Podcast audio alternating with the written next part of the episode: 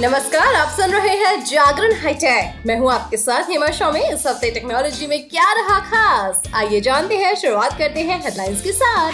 Google Play store से हटाए जाएँगे करीब 9 लाख एप्स इसके बारे में बताएँगे, साथ ही बात होगी पिक ऑफ़ द डे की। पिक ऑफ़ द डे में आज हम आपको बताने वाले हैं कि डिजी लॉकर पर अपनी डॉक्यूमेंट्स को कैसे अपलोड किया जा सकता है।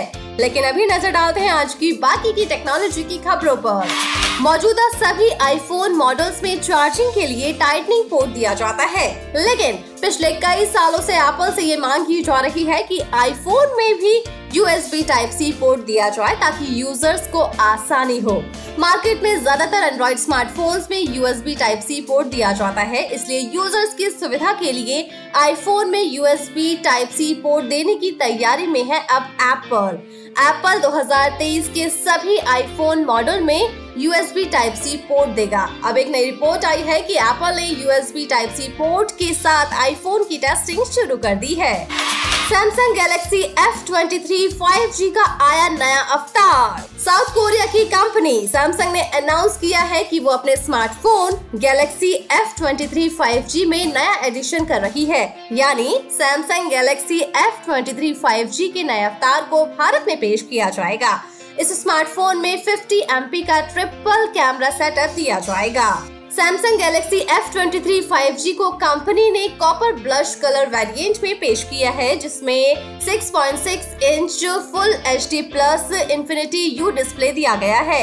इन फ़ोन में 5000 mAh की बैटरी दी गई है। व्हाट्सएप वीडियो स्टेटस लगाना हो जाएगा और भी ज़्यादा मज़ेदार। आने वाला है नया फीचर मौजूदा वक्त में व्हाट्सएप स्टेटस काफ़ी पॉपुलर हो रहा है। ऐसे में व्हाट्सएप की तरफ़ से व्हाट्सएप स्टेटस को ज़्यादा यूज़र फ्रेंडली बनाने की दिशा में काम किया जा रहा है। इसी कड़ी में व्हाट्सएप ने एक नए फीचर पर काम करना शुरू कर दिया है, जिसके रोल आउट होने के बाद व्हाट्सएप स्टेटस पर वीडियो लिंक लगाना आसान हो जाएगा। रिपोर्ट्स के मुताबिक व्हाट्सएप अब स्टेटस अपडेट के लिए रिच लिंक प्रीव्यू जनरेट करने पर काम कर रहा है। चलिए बात करते हैं गूगल प्ले स्टोर की। दिग्गज टेक कंपनी गूगल की तरफ़ से करीब 9 लाख से ज़्यादा एप्स को बैन किया जाएगा, जिन्हें गूगल प्ले स्टोर पर अपडेट देने से प्रतिबंधित कर दिया गया है। एंड्रॉइड अथॉरिटी की रिपोर्ट के मुताबिक 9 लाख से ज़्यादा ऐप के प्रतिबंधित होने से गूगल प्ले स्टोर पर मौजूद ऐप्स की संख्या में करीब एक तिहाई की कमी हो जाएगी। गूगल और एप्पल की तरफ़ से ऐसे एप्स की लिस्ट तैयार की है, जिसे प्रतिबंधित कर दिया गया है, या फिर जिन एप्स को पिछले दो साल में अपडेट नहीं किया गया है, ऐसे सभी एप्स को हटाया जाएगा। चलिए अब बात करते हैं पिक ऑफ़ द डे की। पिक ऑफ़ द डे में आज हम आपको बताने वाले हैं कि डिजी लॉकर जी हाँ डिजी लॉकर पर अपने डॉक्यूमेंट्स को कैसे अपलोड किया जा सकता है। प्रधानमंत्री नरेंद्र मोदी ने जुलाई 2015 में डिजिटल इंडिया अभियान के तहत डिजी लॉकर को लॉन्च किया था। डिजी लॉकर एक तरह का वर्चुअल लॉकर है, जिसमें आप अपने डॉक्यूमेंट्स को ऑनलाइन स्टोर करके रख सकते हैं। डिजी लॉकर पर अपना अकाउंट बनाने के लिए हमें आधार कार्ड की ज़रूरत होती है। डिजी लॉकर में आप कोई भी डॉक्यूमेंट सेव करके रख सकते हैं, ये बिल्कुल सेफ़ भी है। इसमें कोई भी प्रॉब्लम नहीं होती है। सुरक्षा के लिहाज से ये आपके बैंक अकाउंट जितना ही सुरक्षित है। डिजी लॉकर का मतलब ही है कि आपको जो जितने भी डॉक्यूमेंट्स हैं, उनको हार्ड कॉपी लेकर नहीं घूमना होता है। आप डिजी लॉकर में अपने सारे डॉक्यूमेंट्स को सेव कर सकते हैं। चलिए जानते हैं कि डिजी लॉकर में अकाउंट कैसे बनाया जाता है।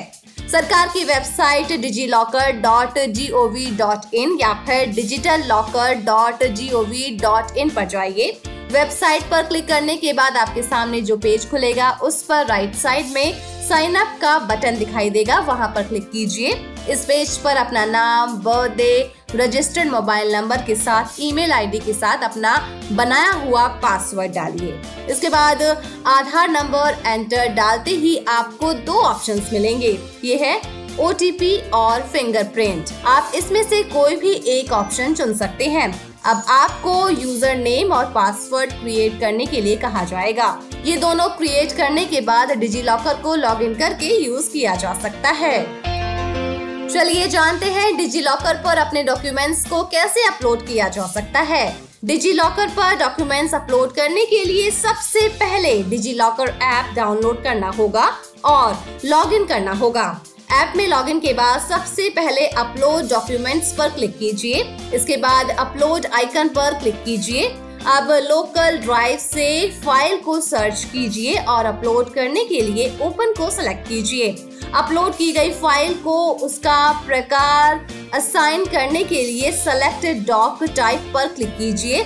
वहाँ सभी डॉक्यूमेंट्स एक साथ दिखाई देंगे। अब डॉक्यूमेंट टाइप का चयन करने के बाद सेव पर क्लिक कीजिए। इस तरह आप अपने जितने भी सरकारी डॉक्यूमेंट्स हैं, उन्हें एक एक करके डिजी लॉकर पर अपलोड कर सकते हैं। तो है ना आसान तरीका? तो ऐसा आप कर पाएँगे और अब हमारी टेक की खबरों के साथ मुलाकात होगी थर्सडे को। तो तब तक के लिए रखिए अपना ढेर सारा ख्याल, जुड़े रहिए जागरण पॉडकास्ट के साथ। नमस्कार।